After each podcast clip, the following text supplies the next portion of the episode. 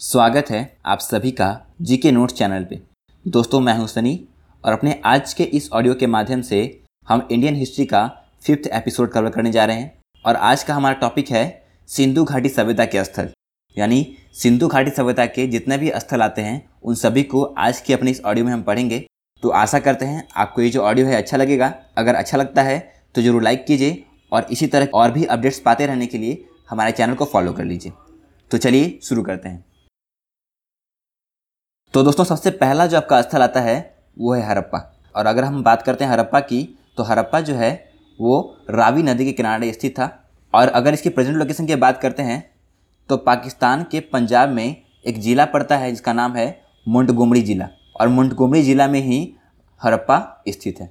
दोस्तों 1921 में दयाराम साहनी के द्वारा हरप्पा की खोज की जाती है, और इसी हरप्पा के नाम पर हम लोग सिंधु घाटी सभ्यता को हरप्पन सिविलाइजेशन भी कहते हैं। ठीक है?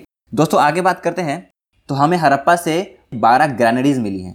ग्रैनडीज कहने का अर्थ हुआ, एक ऐसा स्थान जहाँ पर हम फ़ूड ग्रेन्स को स्टोर करके रखते हैं, यानी धन्यागार और हमें हरप्पा से कुल 12 ग्रैनडीज मिली हैं, और हर एक ग्रैनडीज के फ्लोर की साइज़ कितनी है?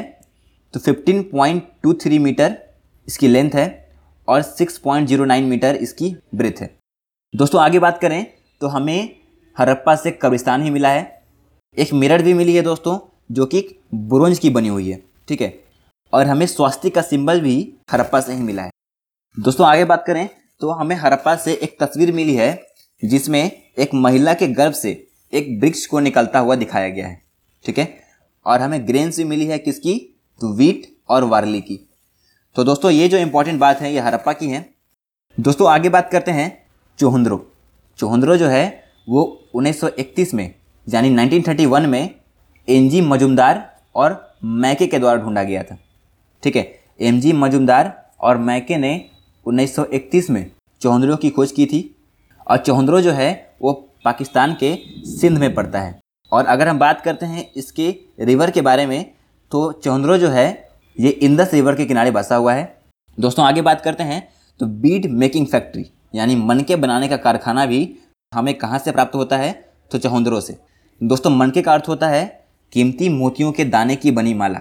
एक ऐसी माला जो कि कीमती मोती के दानों से बनी हुई है, उसे हम लोग मनके कहते हैं। दोस्तों, आगे बात करें तो लिपस्टिक का एविडेंस भी हमें कहाँ से मिला है?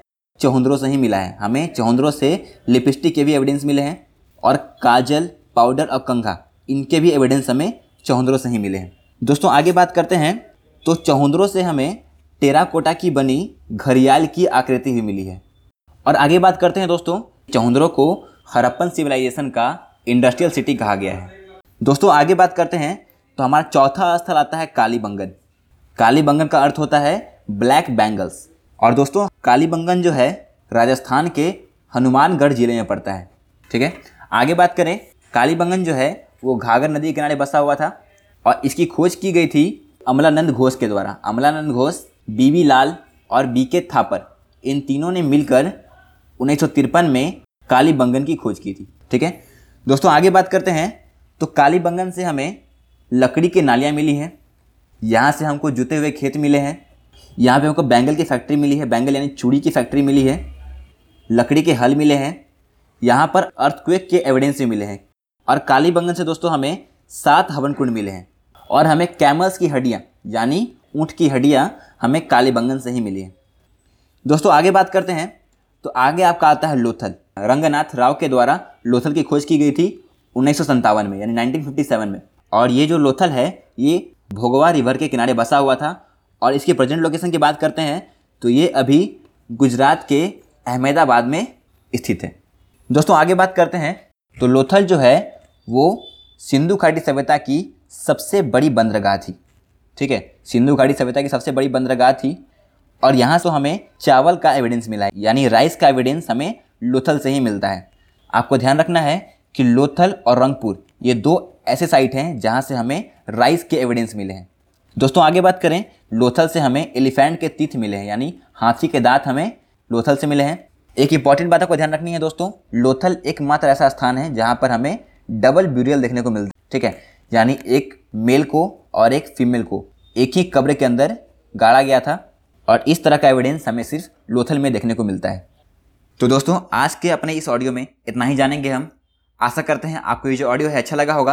अगर अच्छा लगता है तो ज़रूर लाइक कीजिए और इसी तरह की और भी अपडेट्स पाते रहने के लिए हमारे चैनल को फॉलो कर लीजिए। धन्यवाद।